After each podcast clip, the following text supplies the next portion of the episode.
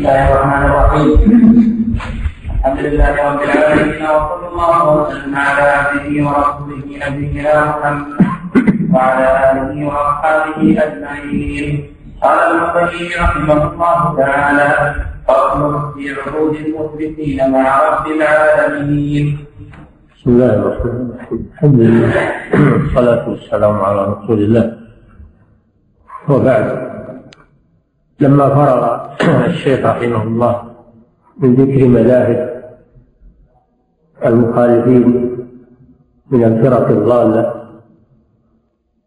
وذكر جملة من مقالاتهم الشنيعة بين موقف أهل السنة والجماعة من تلك الفرق وأنه موقف حازم ثابت مع كتاب ربهم وسنة نبيهم ومنهج سلفهم الصالح. لا يتزحزحون عنه قيد شعر ولا يساومون عليه ولا يتنازلون عن شيء منه أبدا. مهما كانت المغريات ومهما كانت الدسائس ومهما كانت الحيل فإن أهل السنة والجماعة ثابتون على موقفهم لأن هدفهم الحق. فهم يميلون مع الحق دائما وابدا ولا يبالون بالتهديدات أو المغريات أو حتى إن منهم من قتل صابرا محتسبا في سبيل ذلك ومنهم من سجن وضرب كالإمام أحمد. ومنهم من طرد وأبعد. ولكن لما كان هدفهم الحق سهل عليهم كل شيء في سبيل ذلك. نعم. فصل في عهود المخبتين مع رب العالمين. يا ناصر الإسلام والسنن التي جاءت عن المبعوث بالقرآن يا هو الحق المبين وقوله ولقاؤه ورسوله ببيان بشرط دينك فترة في موحد شرعا ينال به واجب هذا دعاء هذا دعاء من الناظم رحمه الله وتوسل إلى الله بأسمائه وصفاته أن يشرح صدور أهل الحق. للثبات عليه. قال الله جل وعلا أفمن شرح الله صدره للإسلام فهو على نور من ربه. قال تعالى فمن يريد الله أن يهديه يشرح صدره للإسلام. فشرح الصدر للإسلام والحق أكبر نعمة على العبد. بخلاف الذي يضيق صدره الذي يضيق صدره هذا لا يثبت على الحق. أي ما جاء من الأشياء التي يكرهها فإنه يتزحزح عن الحق.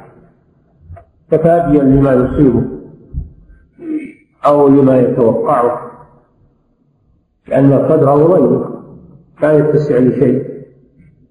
أما أهل الإيمان والعلم والفقه في الدين فإنها تنشرح صدورهم للحق ويطمئنون إليه ويرتاحون معه ولا يهمهم بعد ذلك ما يعرض لهم من الأمور التي قد يكون فيها مضايقات وقد يكون فيها أشياء تكرهها النفوس لكن لما كان ذلك في سبيل الله تحملوا وصبروا عليه. فكانت العاقبة لهم وكانت الدائرة على خصومهم. نعم. والحق يبقى. انقضت المحنة في عهد الإمام أحمد وصار الثناء الطيب والذكر الحسن للإمام أحمد وأتباعه. وصار الذكر السيء والغضب على خصومهم مع ما أعطوه من القوة والسلطة والمال لم يبقى لهم ذكر. بل إنما يذكرون بالسوء والعياذ بالله. هذا موجود في التواريخ. موجود في التواريخ. وبقي ذكر الإمام أحمد ساطعا يفرح به كل مسلم. وينشرح له صدر كل مؤمن. نعم. اشرح به كل موحد فرحا يا والإيمان واجعله مهتما بوحي كلامنا. قد قاله بالإفك والبهتان. هذه من هذه من أعظم الفوائد أما من اهتم يعني يقتدى بالكتاب والسنة فهذا يكون على الحق أما الذي يأتم بأقوال الناس وأقوال الرجال فإنه يضل ويضيع لأنها سراب كسراب بقيعة شبه الظمآن ماء حتى إذا جاءه لم يجده شيء. وأما الذي يلزم الكتاب والسنة فهذا يكون ثابتا مطمئنا على بينة من ربه. نعم. وقرته تلك الهدى وذكره تلك الضلال وسيعة الشيطان. نعم. يعني هذا دعاء أيضا أن الله أن الله يجعل جنود الحق من أهل الإيمان قوة لأهل التوحيد وعقوبة لأهل المخالفة فإن جند الحق هم الذين يجاهدون في سبيل الحق. قال تعالى وإن جندنا لهم الغالبون. نعم. ولمثله من قصده إحياء وعقله من سيد امرئ كالثاني هذا دعاء لصاحب الحق أن يثبته الله وأن يكفيه شر الفتن التي تعرف. إن الإنسان على خطر من الفتن حتى ولو كان عارفا بالحق وحريصا عليه فلا يؤمن عليه الفتنة الإنسان لا يزكي نفسه مهما كان. وكل ما اشتد خوفه من الفتن اشتد بعده عنها وحذره منه. أما إذا أمن وقال أنا فاهم وأنا ما علي خطر فهذا حري أن يصاب وإمام الحنفاء أبو الأنبياء إبراهيم عليه الصلاة والسلام خاف على نفسه من الشرك لما رأى كثرة وقوعه في الناس فتان الناس خاف على نفسه يصيبه ما أصاب.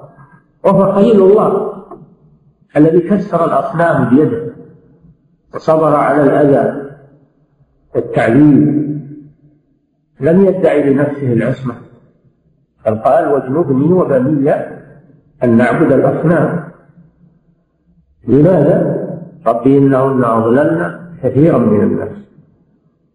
فيخشى أنه يصاب بما أصيب به هؤلاء يعني بشر ولولا أن الله ثبته لأصابه ما أصابه.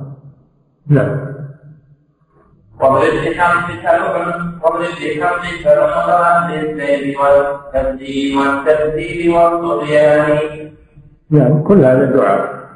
أن الله جل وعلا يضرب بالحق الباطل. كما قال تعالى بل نقذف بالحق على الباطل فيدمغه فإذا هو زاهق وقال تعالى وقل جاء الحق وزهق الباطل. إن الباطل كان زهوقا فالباطل إذا تقابل مع الحق اندمغ الباطل لأنه لا يقوم على شيء. ولكن الحق في نفسه لا لا ينتصر إلا بأتباعه وأهله.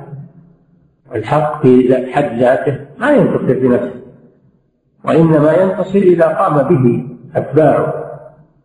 قياما صحيحا. نعم.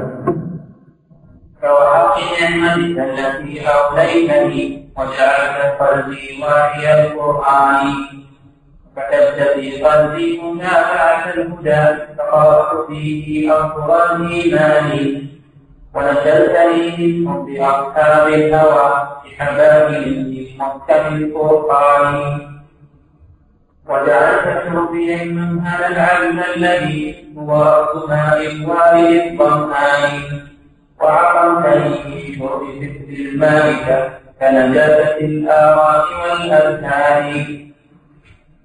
وحفظتني مما ابتليت به الكلى حكموا عليك بشرعة البركان نبذوا كتابك من وراء ظهورهم وتمسكوا بزخارف الهذيان وأريتني البدع المضلة كيف فيها مزخرفة إلى الإنسان شيطانه فيظل ينقشها له نقش المشبك سورة ببلاد فيظن أنه حقا وهي في التحقيق الله بالقيعان مثل الآية الآية يعني الشرع فيظن أنه حقا وهي بالتحقيق مثل الآية بالقيعان لأجاهدن لما فرغ من الدعاء اعترف بنعمة الله عليه وأن الله أنقذه من الضلالة وبصره بالحق. كما ذكر هذا في كلام في في أبيات سبقت أنه كان مع القوم في شطحاتهم وفي ضلالاتهم عاش معهم مدة حتى قيض الله له شيخ الإسلام ابن تيمية تتلمذ عليه فعرف الحق وأدرك ما هو عليه من الخطأ. فهو في هذا يعيد الكرة ويقول إن هذه نعم أنعمتها علي من حقك علي أن أشكرها وأن أنشرها في الناس ولا أخاف فيك لومة لائم نعم. وهكذا الإنسان ما هو يحث الإنسان ما هو يحث الناس على الخير. وهو ينسى نفسه. يبدأ بنفسه. قال الله تعالى يا أيها الذين آمنوا لم تقولون ما لا تفعلون؟ كبر مقتا عند الله أن تقولوا ما لا تفعلون. الإنسان يبدأ بنفسه. أما أنه يحمل المسؤولية على الآخرين ويلوم ويتكلم وهو ما يعمل شيء هذا غلط خطأ. هذا يبغضه الله جل وعلا. كبر مقتا المقت هو شدة البغض. عند الله أن تقولوا ما لا تفعلون نعم. لأجاهدن عياك ما أبقيتني ولأجعلن قتالهم ديداني هذه هذا شكر النعمة. أنه ينصر الحق الذي عرفه ويدمغ الباطل الذي تخلص منه. وهذا ما موقف طالب العلم. الإنسان ما هو بيتعلم العلم من أجل يقال أنه عالم أو من أجل يختزن في صدره. أن يتعلم العلم لأجل أن ينشره وأن يدعو إليه وأن ينفع به نفسه وينفع به الناس لأن هذا نور أنزله الله للناس وأنزله لك خاصة. هذا نور أنزله الله للناس. فأنت إذا حملت شيئا منه فانشره وذكر بالعمل. هذه مهمة طالب العلم. ليس القصد التعلم فقط. قصد التعلم والعمل هذا هو القصد ولا يقتصر الإنسان على نفسه يقول ما علي من الناس. أن يبين أخطاءهم وينصحهم ويرشدهم ويدعوهم إلى الله عز وجل لعل الله أن يهدي به من يشاء. أما الإنسان اللي ما عليه إلا من نفسه وعلمه يصير قاصرا عليه هذا ما زاد في المجتمع شيء. ما زاد في المجتمع. شيئا. ولما قيل لبعض المفكرين إن فلانا يحفظ البخاري قال زاد في البلد نسخة. مجرد أنه يحفظ البخاري فقط. هذا معناه أنه صار نسخة. والنسخ موجودة. لكن يوم حفظ البخاري ماذا يعني؟ هذا هو المطلوب. نعم. ولأفضحنهم على رؤوس الملأ ولأغوين أديمهم بلساني وقد فعل رحمه الله وقد فعل. فإنه أتى على شبهاتهم فأحرقها بالبيان والحق من ذلك هذه النونية العظيمة التي التي ضمنها بيان الحق ورد الباطل. ونازل الفرق فيها وخاصمهم وجادلهم. أدحر باطلهم ومن ذلك كتابه اجتماع الجيوش الإسلامية في غزو المعطلة والجهمية.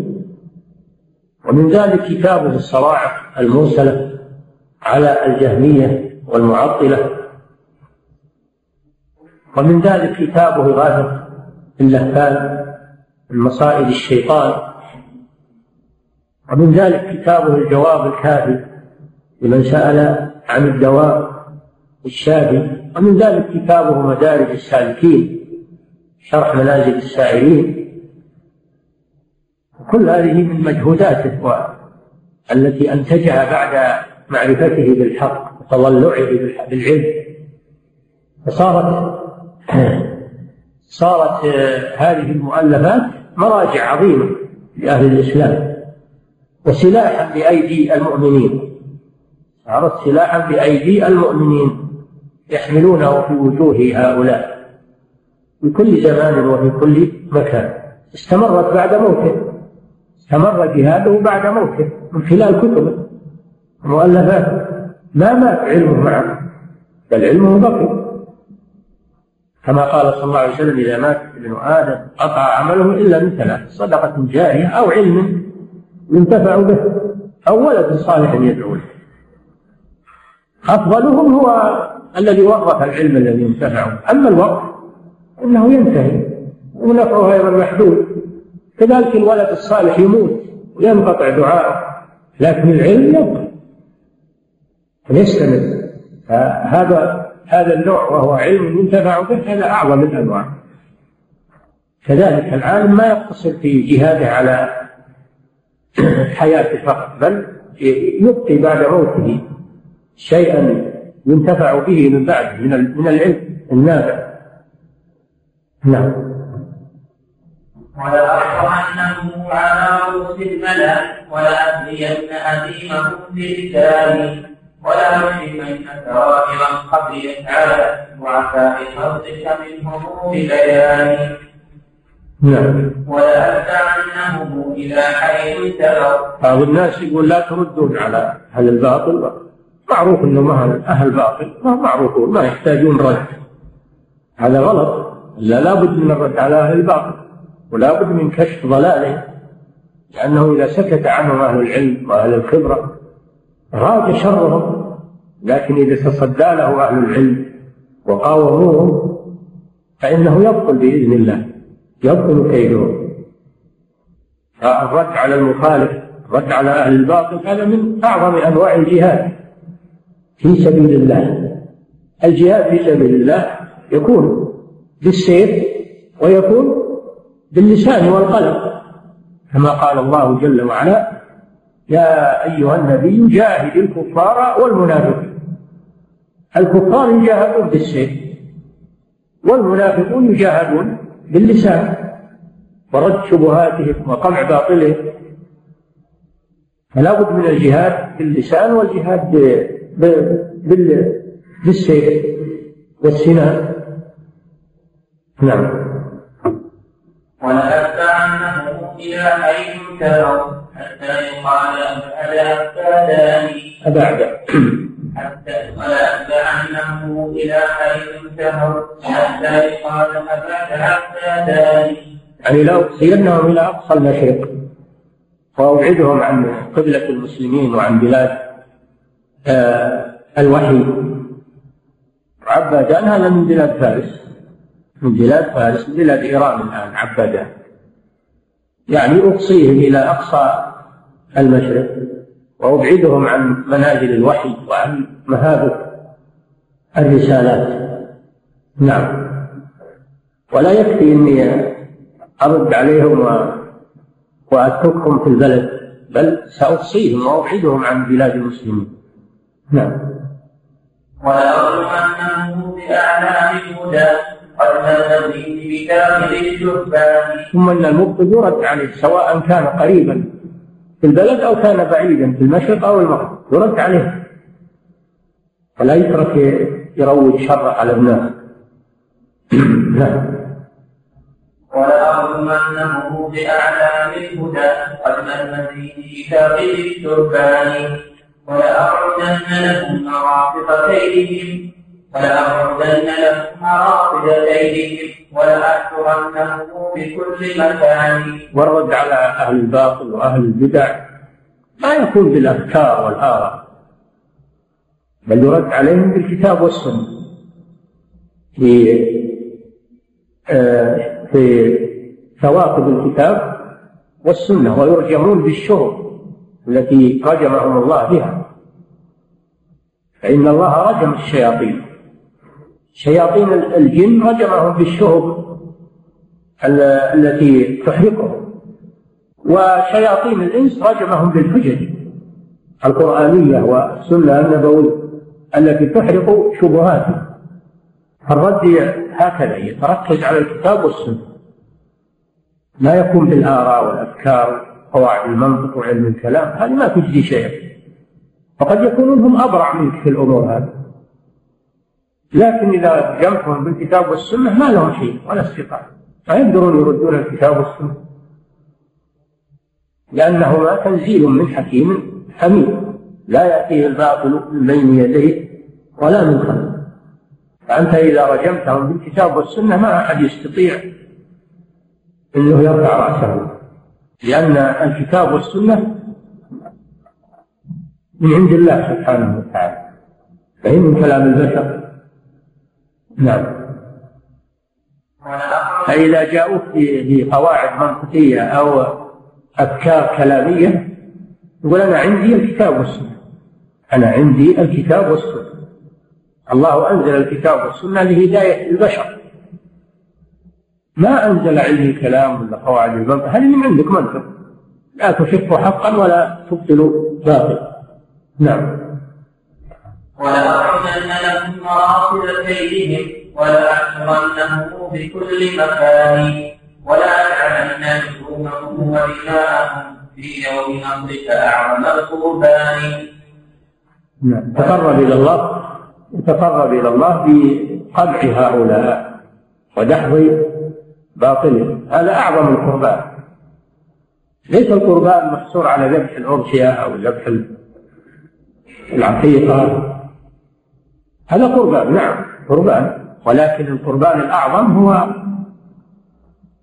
الكتاب والسنة الرد بالكتاب والسنة والقمع الباطل.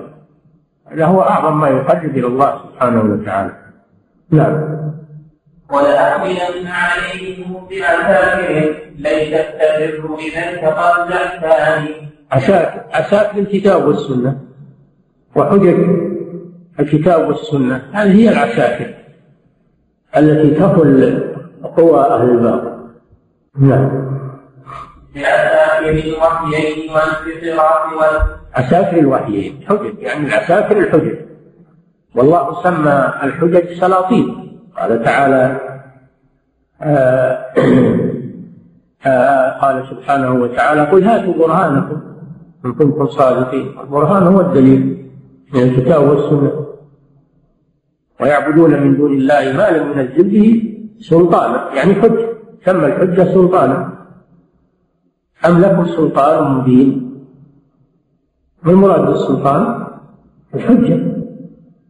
هو المراد بالسلطان؟ الحاكم أو ولي الأمر. هذا سلطان لكن ما هو المقصود؟ المقصود بالسلطان الحجة القرآنية أو الحجة النبوية. هذا هو السلطان. أم لكم سلطان مبين؟ فأتوا بكتابكم إن كنتم صادقين. فسر السلطان بأنه كتاب. نعم. بأساس الوحيين والفطرات والمعقول والمنقول بالإحسان نعم الكتاب والسنة والفطرة السليمة هذه العساكر والمعقول أيضا. يعني العقل الأدلة العقلية الصحيحة أيضا يخاطب بها هؤلاء. ما هو معنى أن نهمل العقل؟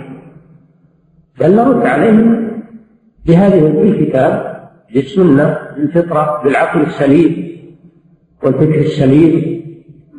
والمنقول عن الرسول صلى الله عليه وسلم والمأثور عن الرسول صلى الله عليه وسلم والمأثور عن السلف الصالح. هذه عساكر الإيمان. اللي ما لأحد قدرة على دفعها إذا جاء. نعم. حتى يبين لمن له عقل من الملابق بالعقل والبرهان. ولأنصحن الله ثم رسوله وكتابه وشرائع الإيمان. هذا مأخوذ من الحديث. دين النصيحة قلنا لمن؟ قال لله ولكتابه ولرسوله ولأئمة المسلمين وعامتهم. هذا هو الدين. النصيحة لله ولكتابه ولرسوله ولأئمة المسلمين وعامة والنصيحة لله هي العمل بشرعه سبحانه وإخلاص العبادة له. هذا هو النصيحة لله. طاعته فيما أمر وترك ما نهى عنه سبحانه. النصيحة للرسول صلى الله عليه وسلم النصيحة للقرآن الكتاب حفظه والعمل به وتدبره والعناية به. هذا من النصيحة لكتاب الله. النصيحة للرسول صلى الله عليه وسلم باتباعه وطاعته ترك ما نهى عنه. النصيحة لأئمة المسلمين وهم ولاة الأمور بدلالتهم على الحق والخير وتنبيههم على ما يحصل منهم من مخالفات. هذا من النصيحة لولاة الأمور.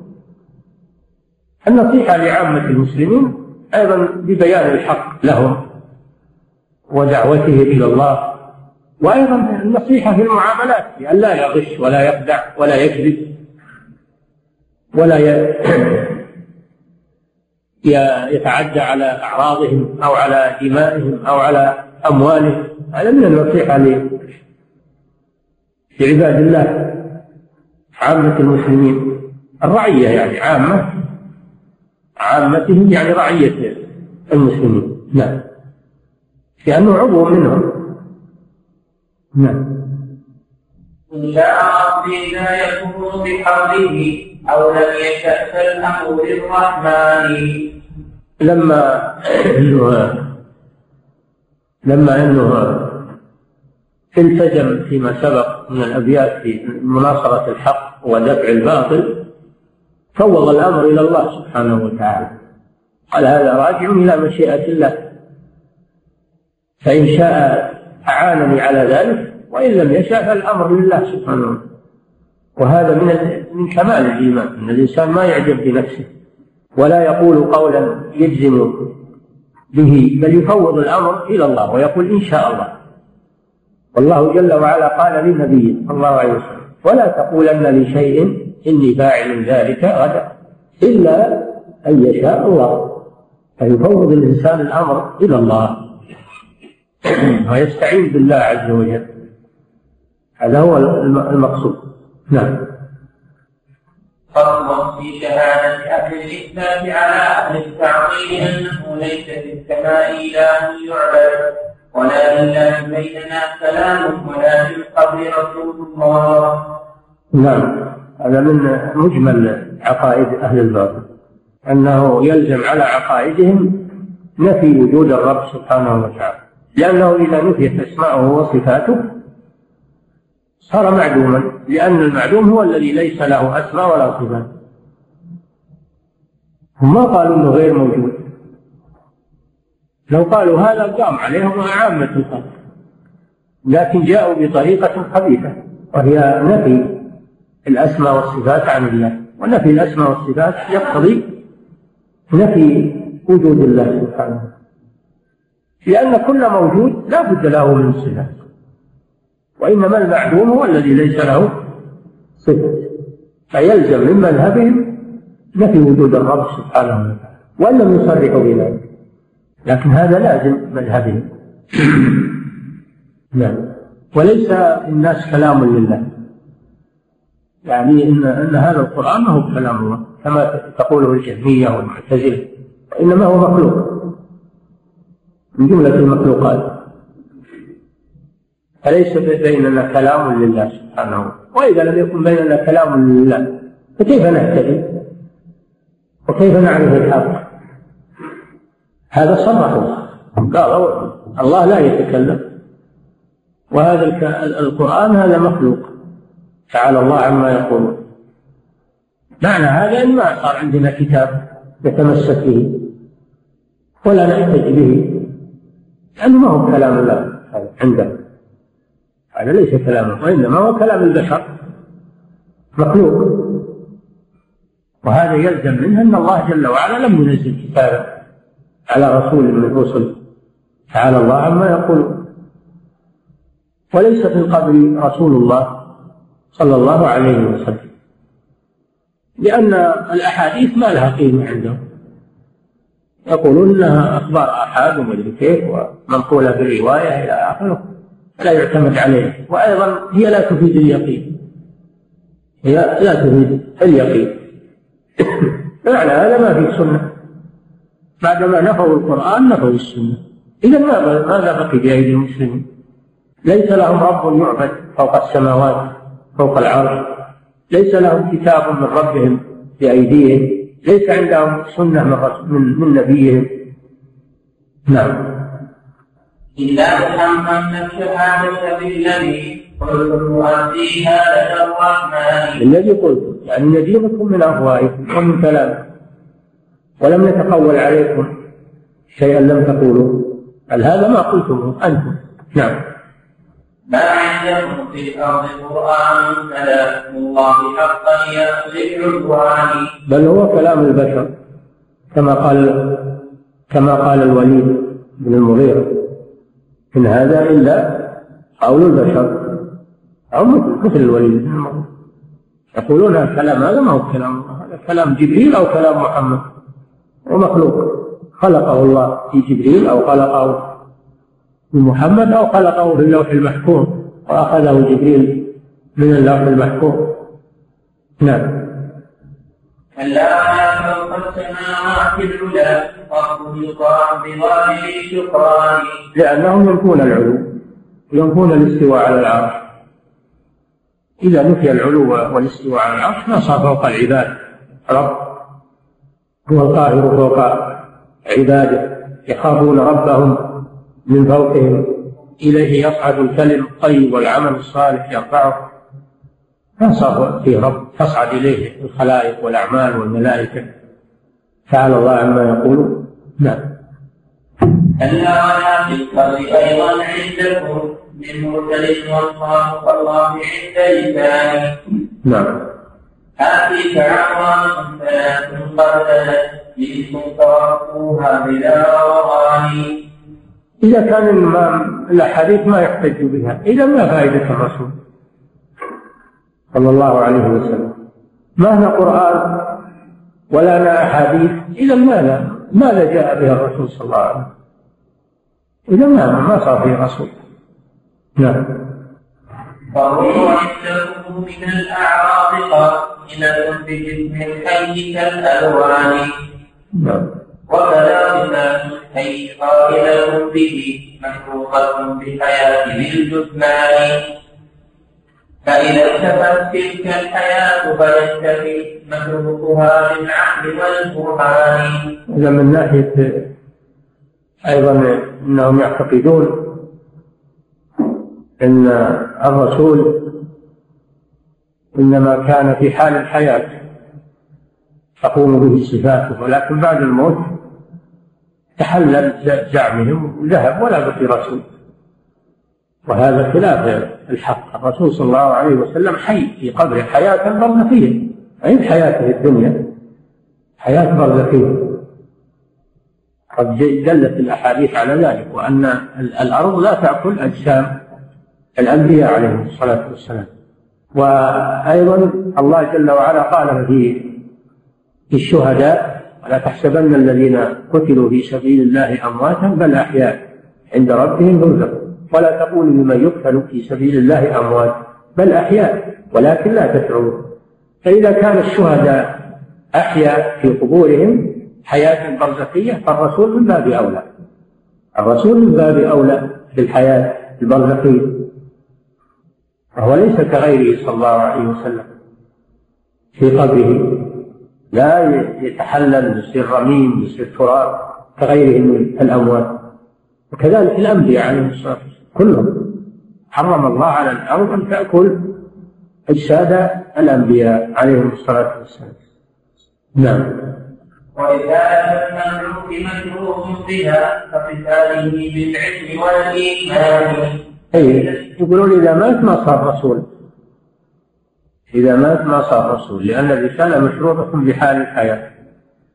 هكذا يقولون ولهذا لما توفي الرسول صلى الله عليه وسلم ارتد من ارتد من العرب. قالوا إنما كنا نطيعه يوم أن كان حيا. يوم أن كان حيا. ولما مات يقولون ما ما له طاعة علينا. وأنه غير موجود.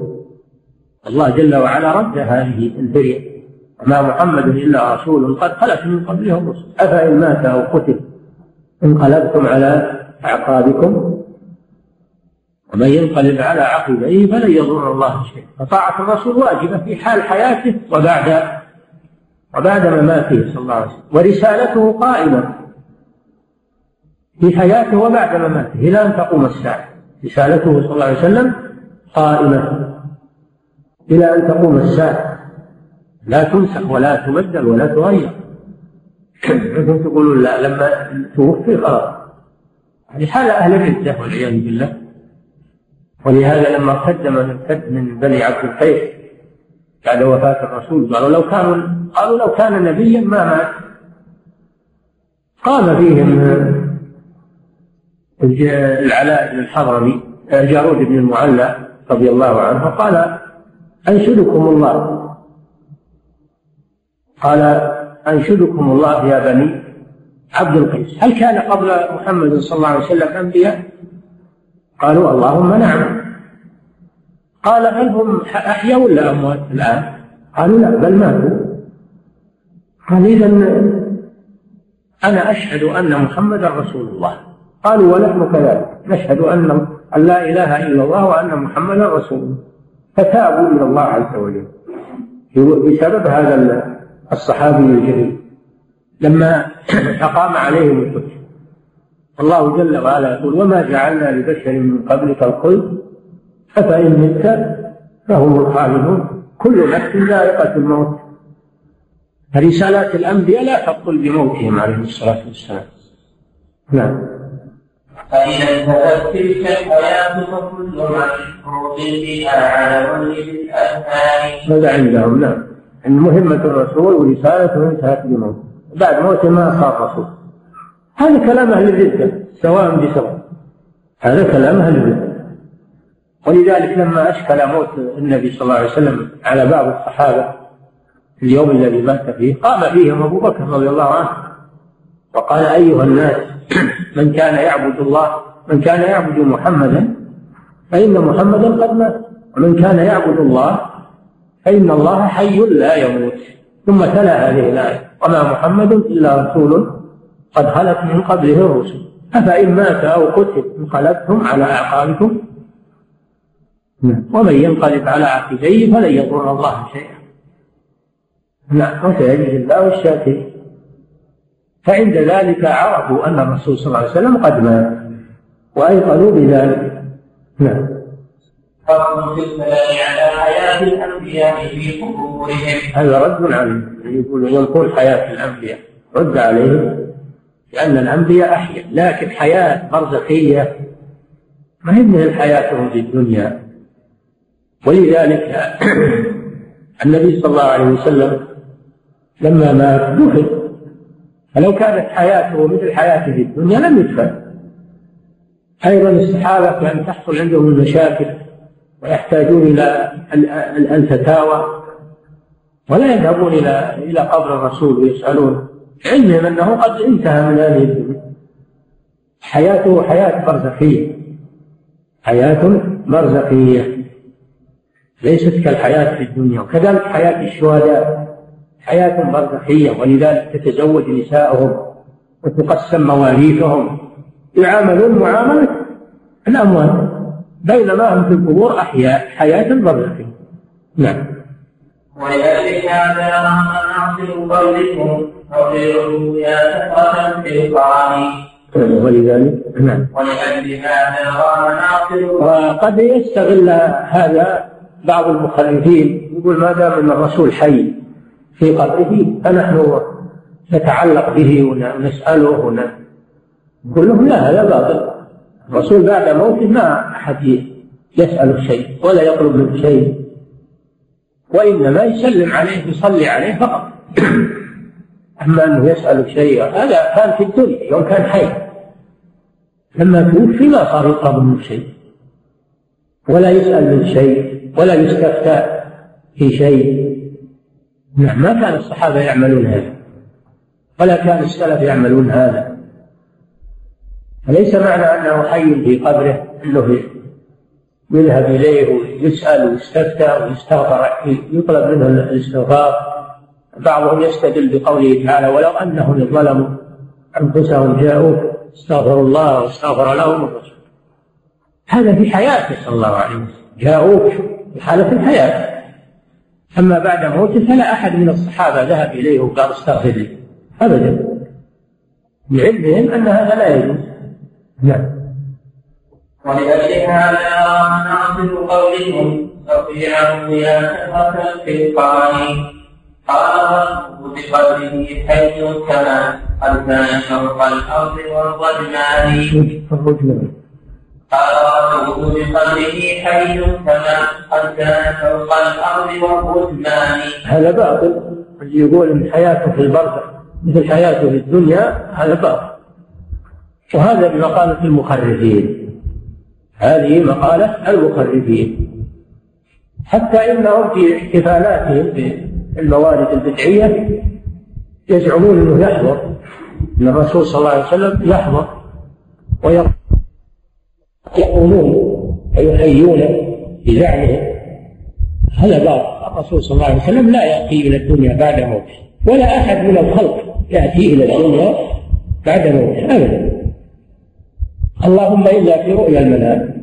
رؤيا المنام تخالف يعني آه تخالف اليقظة.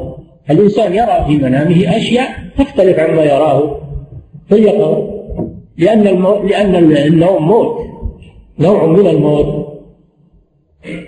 إلا أنه دون الموت الأكبر فما يجري في الرؤيا هذا من أمور الموت وأمور الوفاة.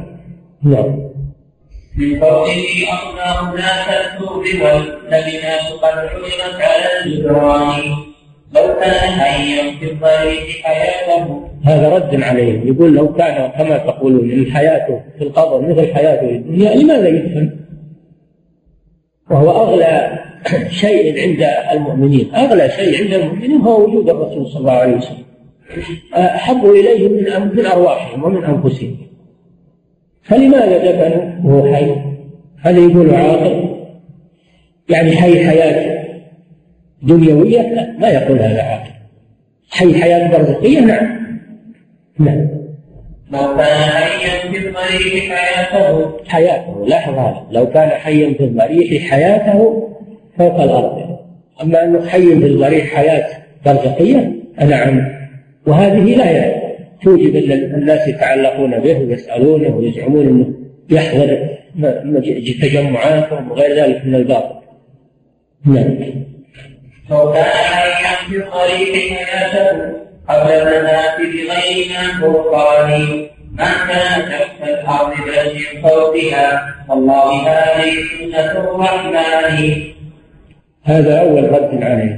دفن الرسول صلى الله عليه وسلم في القبر هذا دليل على أنه قد مات وفارق الدنيا وانتقل إلى الرفيق الأعلى وأن حياته في القبر حياة برزخية من أمور الآخرة. نعم.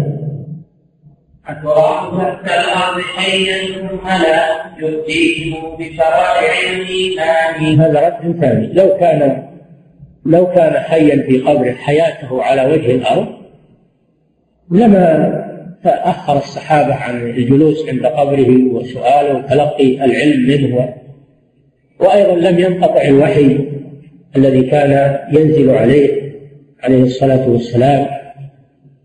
نعم.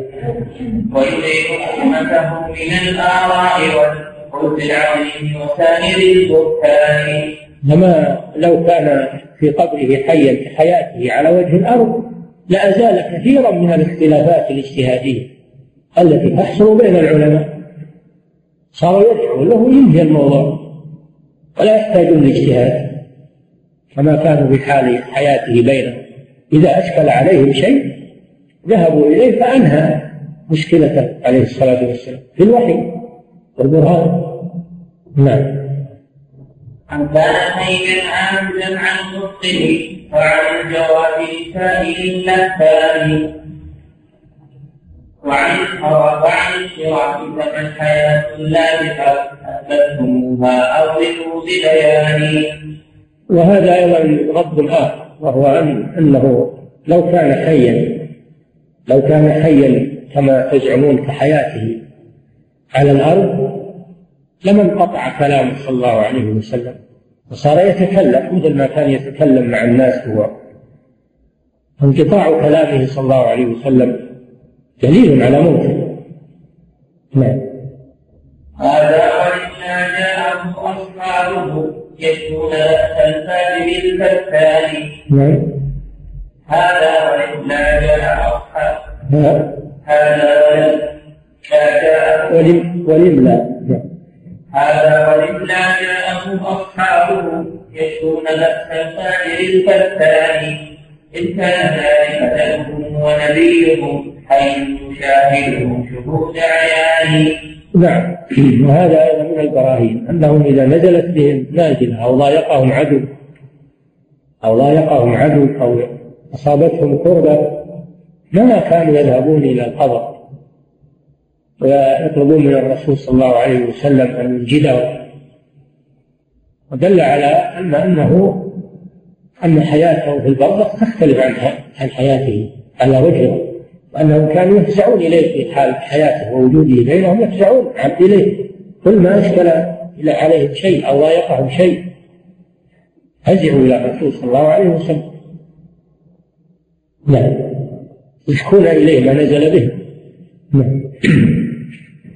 هل جاءكم أثر بأن كتابه سأله يا وهو في الأذهان فأجابه بجواب حي الناطق فأتوا إذا بالحق والبرهان. هل, هل عندكم فتوى واحدة أفتى الرسول بعد موته؟ ما في ما في شيء. نعم. فدل على أنه انتهى من الدنيا. بلغ رسالة ربه. ولحق بالرفيق الأعلى عليه الصلاة والسلام.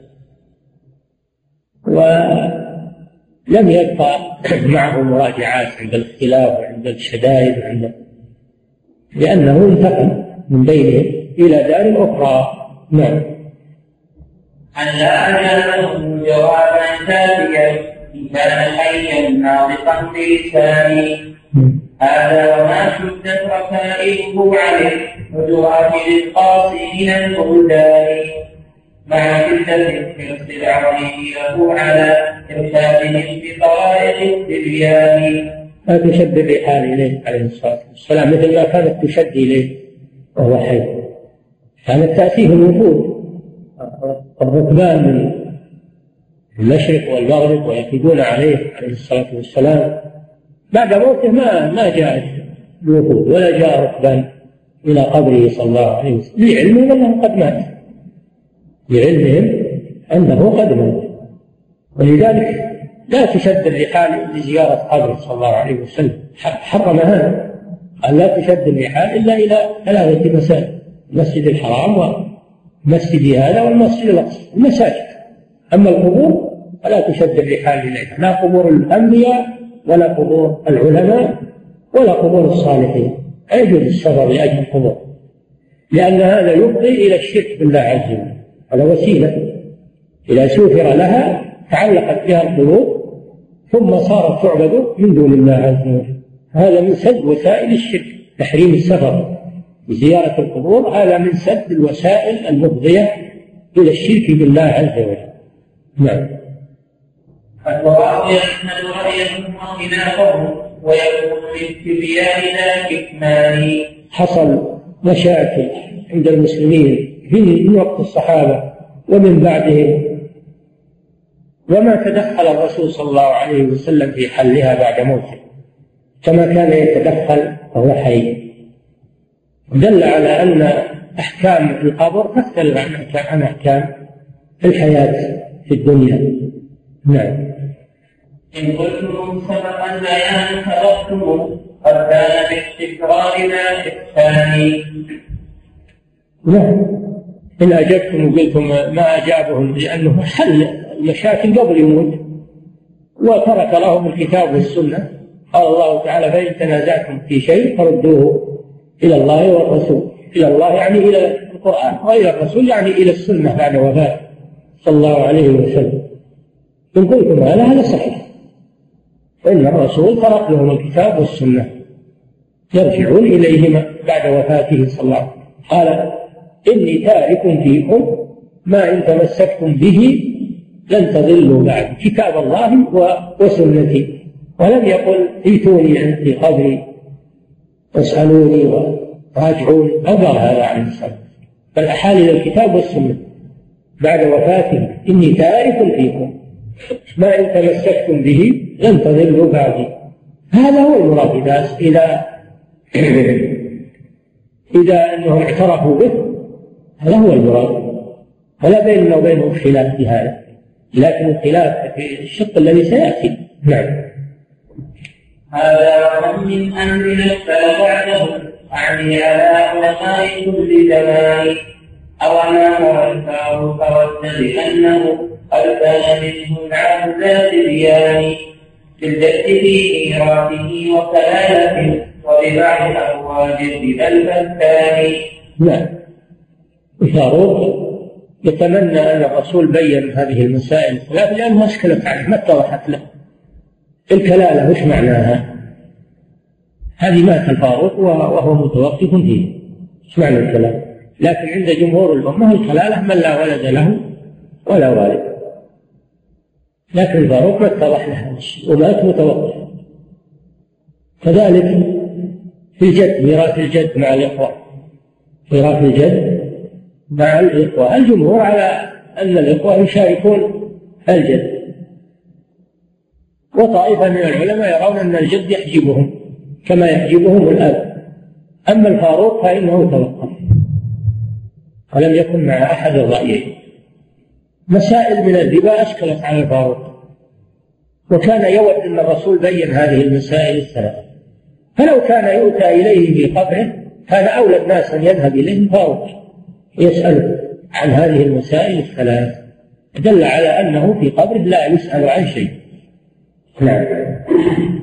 قد قصر الفاروق عند فريقكم إن لم يسأله وهو في الألفان كيف الفاروق يبقى في إشكاله ولا يسأل الرسول بعد موته.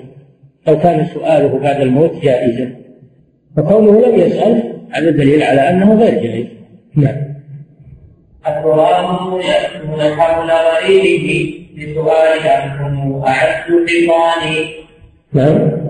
أتراهم يأتون حول غريبه لسؤال عنهم أعز حصاني كيف؟ لعله يقصد أنهم يأتون يسألون عائشة يسألون عائشة أعز حصان رضي الله عنها. و... أي أمهم. يتركون القبر عندهم قريب في الحجرة. يدخلون على الحجرة ويروحون لأم المؤمنين يسألون. ولا يروحون للقبر وهو قريب منها. دل على أن أن سؤاله بعد الموت لا يجوز. هذا عن المسائل المشكلة مش مسائل العلم. فكيف سؤال الحاجات وتفريج الكروبات إلى آخره؟ نعم. أتراهم يأتون حول غريبه لسؤال أمهم أعز بصاني حصل. أتراهم يأتون حول غريبه لسؤال أمهم أعز حصاني عائشة رضي الله عنها. حصان غزال ما تذم بريبة يقول حسان رضي الله عنه فيها حصان يعني برأها الله سبحانه وتعالى من قول أهل الإفك. نعم. ونبيهم حيث يشافعهم ويسمعهم ولا يأتي لهم ببيان. الرسول في القبر عندهم قريب يروحون لعائشة ويسألونها وهو يحييهم ويسمعهم وعائشة قد تخطي في الجواب. تجتهد وتخطي قد تخطي. كيف الرسول يسكت وهو حي. يكون هذا كتمان للرسول صلى الله عليه وسلم وحاشاه أن يكتم الحق.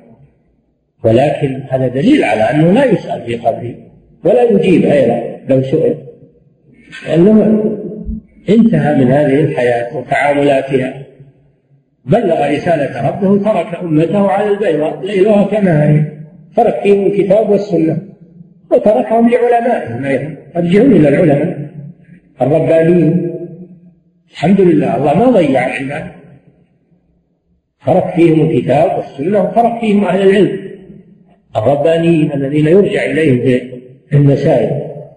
وهم نواب الرسول صلى الله عليه وسلم بعد وفاته. نعم.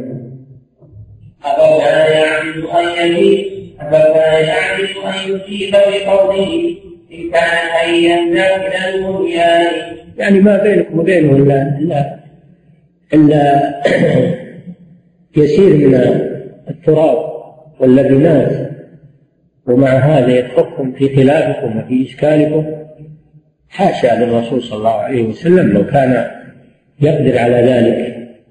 نعم.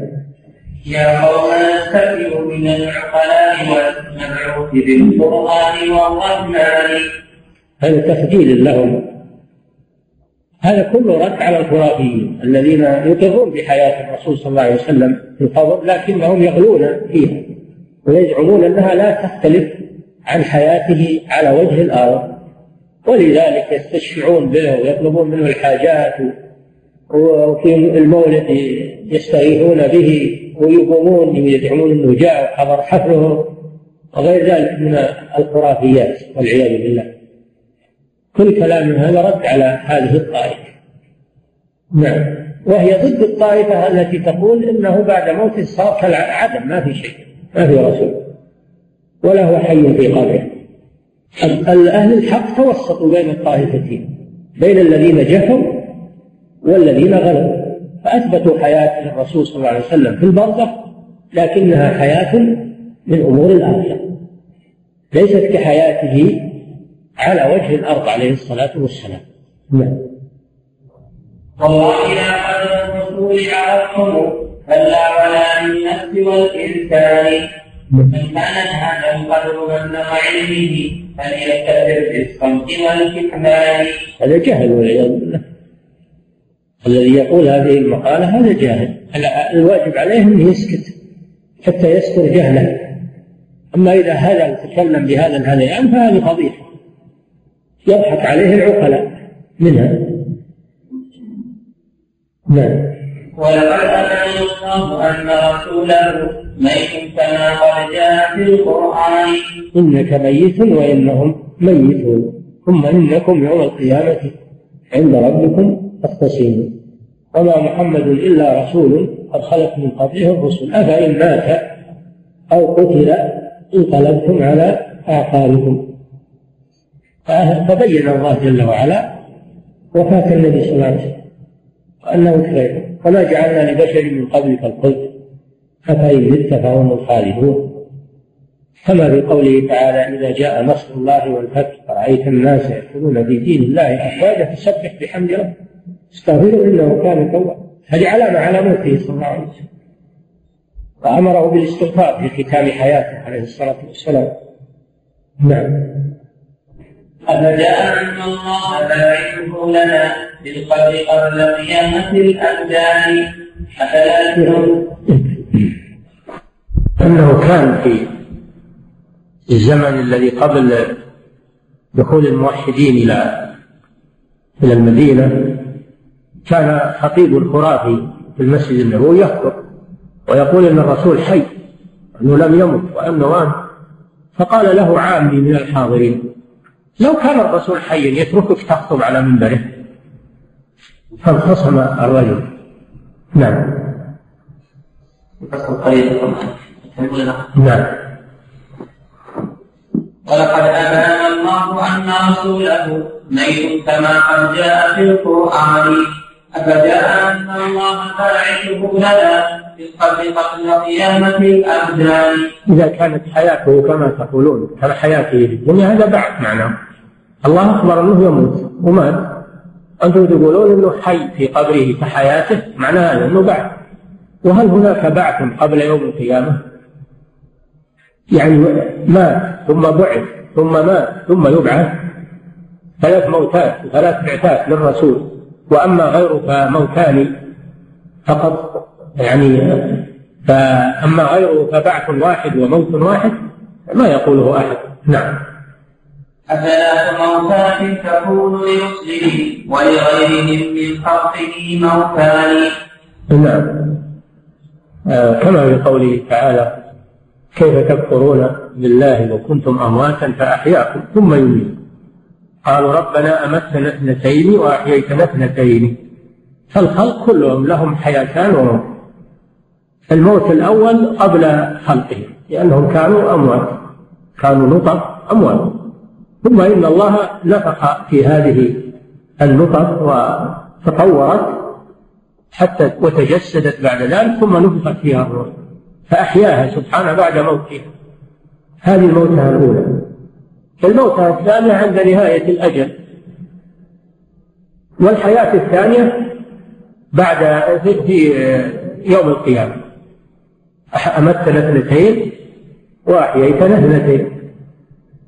موت قبل خلقهم وموت بعد خلقهم وبعث في أرحام أمهاتهم وبعث من قبورهم. هذه موتتان وحياتان. هل الرسول يكون له حياة موت حياة زائدة على غيره من البشر ثلاث ثلاث موتات وثلاث بعثات هذا ما قاله أحد. الرسول كغيره من البشر عليه الصلاة والسلام. نعم. إذ عند أخذ السور لا من الأرض حيا قط بالبرهان. أفهل يموت؟ هو في الصور فصعق من في السماوات يموت كل الخلق إلا من استثنى الله جل وعلا إلا من شاء الله. نعم. أفهل يموت الرسل أم يبقوا إذا مات الورى أم هل لكم قولان؟ هل الرسل لهم خاصية ما يموتون عند الصعق أو أنهم مثل غيرهم يموتون ويصعقون؟ نعم. فتكلموا بالعلم لم دعوا بالدليل فنحمدوا الهاني. إيه لا تخدعون إحنا ما ننخدع مثل ما تخدعون غيرنا. نحن نقابلكم بالكتاب والسنة. هاتوا لنا دليل من الكتاب والسنة يقنع فنحن نسلم. نعم. أولم يروا من قبلكم للرافع أصوات حول القبر للنكران؟ لا ترفعوا الأصوات حرمة عبده ميتا كحرمته لدى الحيوان نعم. عمر رضي الله عنه أنكر على النفر الذين جاءوا من الطائف دخلوا مسجد الرسول صلى الله عليه وسلم ورفعوا أصواتهم فحصبهم وأمر بهم فجيء بهم إلى عمر. فسألهم من أين فأخبروه أنهم جاءوا من من من الطائف. قال لو أنتم من أهل البلد لأوجعتكم ضربا. ترفعون أصواتكم عند رسول الله صلى الله عليه وسلم. لأنه صلى الله عليه وسلم حرمته ميتا كحرمته كحرمته حي. قال الله جل وعلا يا أيها الذين آمنوا لا ترفعوا أصواتكم فوق صوت النبي. فلا يجوز رفع الصوت عند قبره صلى الله عليه وسلم. تعظيما له واحتراما له عليه الصلاة والسلام. ولكن يسلم عليه المسلم بصوت منخفض بقدر ما يسمع نفسه. أما هؤلاء الذين يلغطون ويصوتون ويصايحون عند القبر هؤلاء خلاف السنة. خلاف الحق. ويسيئون الأدب مع الرسول صلى الله عليه وسلم. نعم. قد كان يمكنهم يقول إنه حي ترك الصوت بالإحسان لكنهم بالله أعلم منكم ورسوله وحقائق الإيمان. ولقد أتوا يوما إلى العباس يستسقون من قط وجلد زمان. هذا وبينه وبين نبيهم عبد الجدال وكثرة النسوان. فنبيهم حي ويستسقون غير نبيهم؟ حتى أولي الإيمان هذا من البراهين أيضا على أنه لا يسأل من الرسول صلى الله عليه وسلم شيء بعد موته. لأن الصحابة لما أجدبوا يعني المطر امتنع وانحبس وكانت سنة النبي صلى الله عليه وسلم الاستسقاء عند ذلك والدعاء لم يذهبوا إلى قبر الرسول صلى الله عليه وسلم يطلبون منه أن يدعو لهم بالسقي بل ذهبوا إلى عمه العباس لأنه أقرب قرابته صلى الله عليه وسلم. وطلبوا من العباس أن يدعو الله لهم أن يدعو الله لهم بالغيب. فكونهم عدلوا عن الرسول إلى العباس هذا دليل على أن الرسول لا يطلب منه شيء. بعد موته صلى الله عليه وسلم. كيف يعدلون عن الفاضل إلى المفضول؟ إلا لأن الفاضل لا يطلب منه شيء بعد الموت. نعم. وهم أعلم الأمة الصحابة هم أعلم الأمة بما يجوز وما لا يجوز. نعم. الله عليه فضيلة الشيخ ما معنى حديث الرسول صلى الله عليه وسلم؟ من رآني في المنام فقد رآني. في رواية فقد رآني. نعم صحيح. الرؤيا قلنا غير الرؤيا لها شكل غير. الرؤيا تختلف عن حالة اليقظة.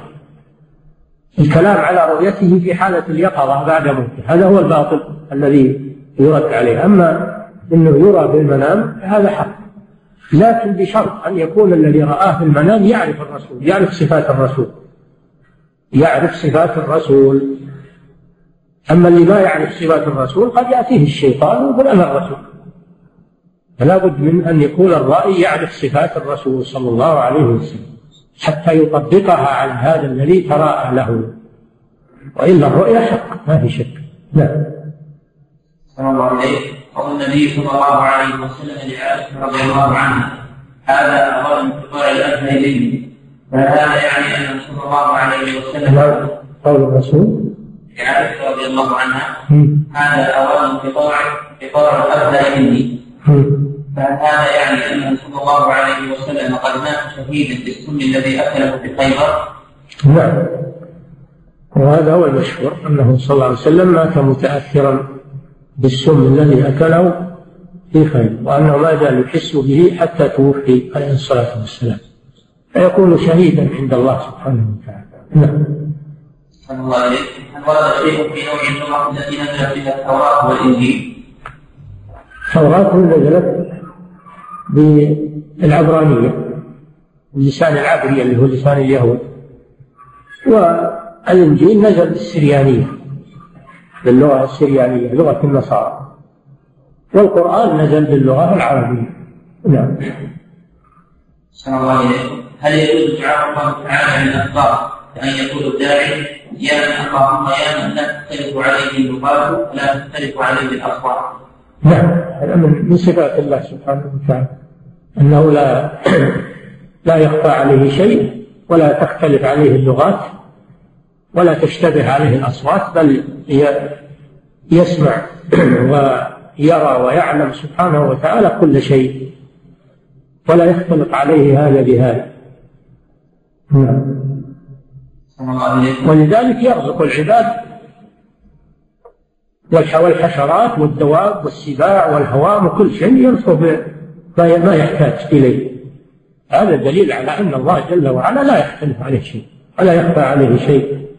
نعم. الله عليكم فضيلة الشيخ ما هي الشروط المرفوعة عن نية ابن القيم وبأيها ينصح الشيخ؟ هي واضحة النية نفسها واضحة. ما تحتاج إلى شرح. أنا عندي أنها واضحة بس تحتاج إلى تأمل. وإلا هي واضحة. وإذا أشكل شيء تراجع كتب ابن القيم. تراجع كتب ابن القيم مثل الصواعق مثل آه اجتماع الجيوش الإسلامية بخصوص هذه الكتب مثل إغاثة اللهفان مدارج السالكين تراجع لأنه نظم كلامه في متفرق كتبه نظمه في هذه المنظومة. وأما الشروح الموجودة فيه شرح مختصر للشيخ عبد الرحمن السعدي رحمه الله سمى توضيح الكافي الشافي محاولة يعني محاولة للشرح. ولا ما هو شرح واجب لكن محاولة تقريب. يزعم إنه عمله مثل ما عمل مثل ما عمل ابن هشام في كتابه أوضح المسالك مع ألفية ابن مالك. يعني جاء به بالمعنى جاء به بالمعنى ففيه فائدة لكن ما هو ما هو باقي الثاني شرح الشيخ أحمد. بن عيسى رحمه الله. تصحيح القواعد. وهو أيضا محاولة ما هو شرح. لكن محاولة وفيه بعض الفوائد. فيه بعض الفوائد. الثالث شرح الشيخ خليل الهراس رحمه الله. من أنصار السنة أهل مصر وجاء بالمملكة ودرس في المعاهد في الكليات وبقي هنا زمنا طويلا. وفي بعد وفاة الشيخ محمد حامد صار هو رئيس أنصار السنة في مصر. له شرح على النونية لكنه تحليل للألفاظ. تحليل للألفاظ. هذه الشروح يعني الإنسان يستفيد منها. توضح له بعض الشيء وإلا هي شروح وافية لكن أحسن شيء يرجع إليه كلام ابن القيم في كتبه. هذا أحسن شيء. نعم. السلام عليكم. فلو قد ان احد يحتسب ويتتبع كتب ابن القيم ويحضر منها شرح على هذه النونية هذا عمل جميل كذلك من كتب شيخه شيخ الإسلام ابن تيمية. لأن كلام ابن القيم في الغالب أنه ترجمة لكلام شيخه وتوضيح لكلام شيخه. نعم. صلى الله عليه ما راى الشيخ في منظومه الستارين في عقيدته لأننا سمعنا أن وبأي يصف الشيخ لا شك أنها عقيدة جيدة في الجملة. في الجملة وكان العلماء يدرسونها في هذه البلاد. كانوا يدرسونها وفيها ملاحظات بعض الملاحظات وقد علق عليها المشايخ الشيخ بطين حاشي عليها وغيره. لهم حاشية مطبوعة على نفس الشرح. الشيخ بن سحمان هذان الشيخان الشيخ بطين والشيخ ابن سحمان علق على هذه على هذه المنظومة وبين ما فيها من بعض الأخطاء.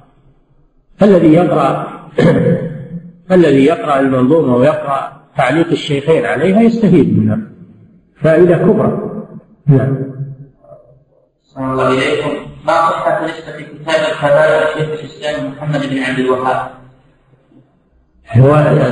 طلابه وتلاميذه ينسبون إليه. وهو كتاب أحاديث وكتاب أحاديث. ما الذي يستغرب في نسبته ما, ما في غرابة. نعم. كذلك كتاب الكبائر المنسوب للذهبي لا شك إنه من كتب الذهبي. من كتب الذهبي. وهو كتاب قيم.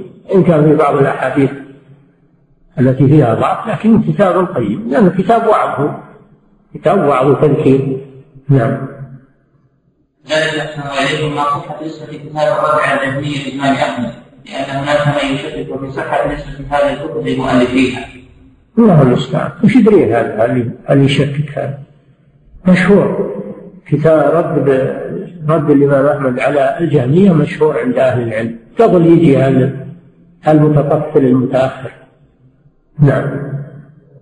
الله إليكم ما رأي الشيخ في كتاب العقيدة السلفية في كلام رب الدليل ليوسف البديع ما شفته ما أدري نعم. الله تعالى أعلم وصلى الله وسلم على نبينا محمد. بسم الله الرحمن الرحيم الحمد لله رب العالمين وصلى الله وسلم على عبده ورسوله نبينا محمد وعلى آله وأصحابه أجمعين. قال النووي رحمه الله تعالى بسم الله الرحمن الرحيم. قال رحمه الله فصل فيما احتجوا به على حياة الرسل في القبور تقدم الكلام في حياة الرسل بعد موتهم في قبورهم. وتبين أن هذه الحياة حياة برزخية ليست كحياتهم في الدنيا. الحياة البرزخية لا يعلمها إلا الله سبحانه وتعالى. تختلف أحكامها عن أحكام الحياة في الدنيا. فلا تعلق بهذه المسألة وهي أن الأنبياء أحياء في قبورهم. أحيا في قبورهم لا شك في ذلك هم أحيا في قبورهم. ولكن لا يوجب ذلك أو لا يصور ذلك دعاءهم من دون الله والاستغاثة بهم وسؤالهم كما يقوله المخرفون أو أنهم يأتون إلى الموالد أو غير ذلك. هذا باطل. ولا تلازم بينه وبين أنهم أحياء في قبورهم. لأن حياتهم في قبورهم تختلف عن حياتهم على وجه الأرض. من وجوه كثيرة. كما سبق إيضاح ذلك ثم ذكر في هذا الفصل الحجج التي احتجوا بها على التعلق بالرسل بعد موتهم وأن حياتهم لا تختلف عن حياتهم في الدنيا احتجوا على هذا بشبه سيأتي ذكرها ونقلها. نعم. فإن احتجتم بالشهيد بأنه حي كما قد جاء في القرآن. كما قال تعالى ولا تحسبن الذين قتلوا في سبيل الله أمواتا بل أحياء عند ربهم يرزقون. وقال في الآية الأخرى ولا تقولوا لمن يقتل في سبيل الله أموات بل أحياء ولكن لا تشعرون.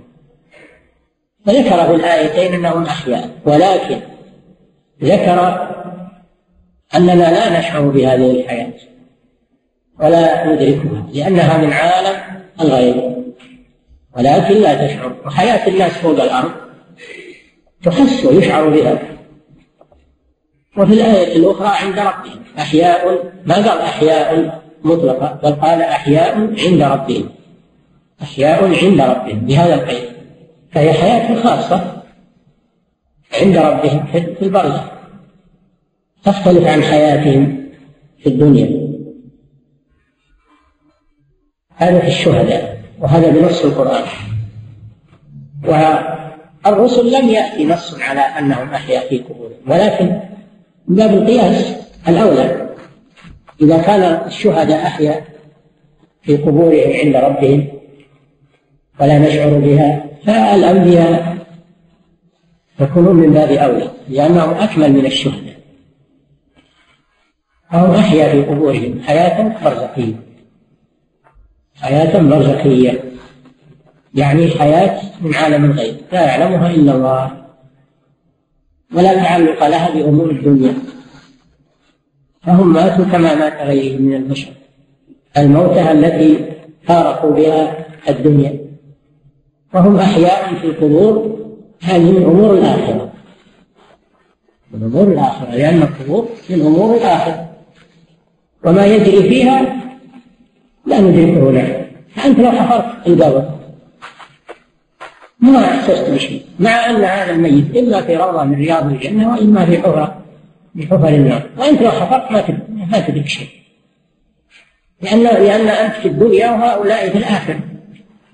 أنت في الدنيا وهؤلاء في الآخرة. الله جل وعلا على كل شيء قدير. فما أثبته الله ورسوله أثبتناه. وما نفاه نفيناه ولا نزيد على ذلك نعم. فإن اختلفتم بالشهيد بأنه أي كما قد جاء في القرآن أكمل حالة منه بلا شك وهذا ظاهر التبيان نعم فإثبات حياة الرسل من قياس الأولى على حياة الشهداء ولكنها حياة تختلف عن حياة الدنيا ولهذا قال ولكن لا تشعرون. نحن هم بين أيدينا قتلى هم بين أيدينا قتلى ومجرحون. ولا عندهم إحساس. ندفنهم ونجري عليهم أحكام الأموات وتتزوج نساءهم وتقسم مواريثهم. لأنه لأن حياتهم في الدنيا انتهت. وانتقلوا إلى حياة أخرى. أحكامها خاصة بها. نعم. فإذا أتاكم الحياة من شهدائنا بالعدل والبرهان نعم يعني إثبات حياة الرسل في القبور. من هذا القياس قياس الأولى. قياس الأولى. نعم. وبأن عقل نكاحه لم يحتسب فنساؤه في عصمة وصيان هذا قوله. يقولون إذا كان الشهداء أحيا في قبورهم بنص القرآن فالأنبياء من باب أولى نقول نعم سلمنا هذا. لكن أنتم تريدون بهذا أن يدعوا من دون الله وأن يستغاث بهم وأن يسألوا وأن يطلب منهم الاستغفار. وهذا باطل لأن هذا من أحكام الدنيا وليس هو من أحكام البرزخ قالوا وأيضا نساء نساء النبي صلى الله عليه وسلم يحرم تزوجهن من بعده هذا دليل على أنه حي. دليل على أنه حي في قبره. نقول نعم أزواج النبي صلى الله عليه وسلم لا يحل تزوجهن وعقده عليهن باطل فهن زوجاته في الجنة. زوجاته في الجنة. فليس كونهن لا يتزوجن بعده وأن عقده باق عليهن ليس معناه أن النبي ليس لم يمت. النبي مات. ولذلك اعتددنا عدة الوفاة. وبقينا في البيوت الزوجية بعد بعده صلى الله عليه وسلم. فكونهن لا يحل لهن أن يتزوجن بعده لأن الله جل وعلا أمره أن يخيرهن.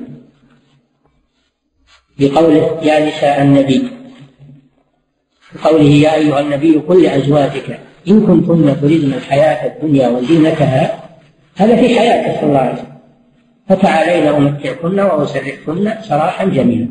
يعطيهن الطلاق وإن كنتن تريدن الله ورسوله والدار الآخرة فإن الله أعد للمحسنات منكن أجرا عظيما. فخيرهن صلى الله عليه وسلم بين الفراق وبين أن يبقين في عصمته.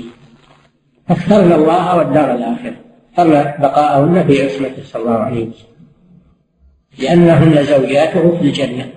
وقصر عليهن لا يحل لك النساء من بعد ولا أن تبدل بهن من أزواج ولو أعجبك حسنهن إلا ما ملكت يمينك. فقصر عليهن صلى الله عليه وسلم وقصرن عليه فلم يتزوجن بعده. هذا هو السبب. هذا هو السبب. وهذا لا يوجب أن يتعلق به وأن يدعى من دون الله ويستهل إذا عرفنا السبب خلاص انتهى الأمر. لا كما تقولون لأنه حي كحياته للدنيا نعم. ولأجل هذا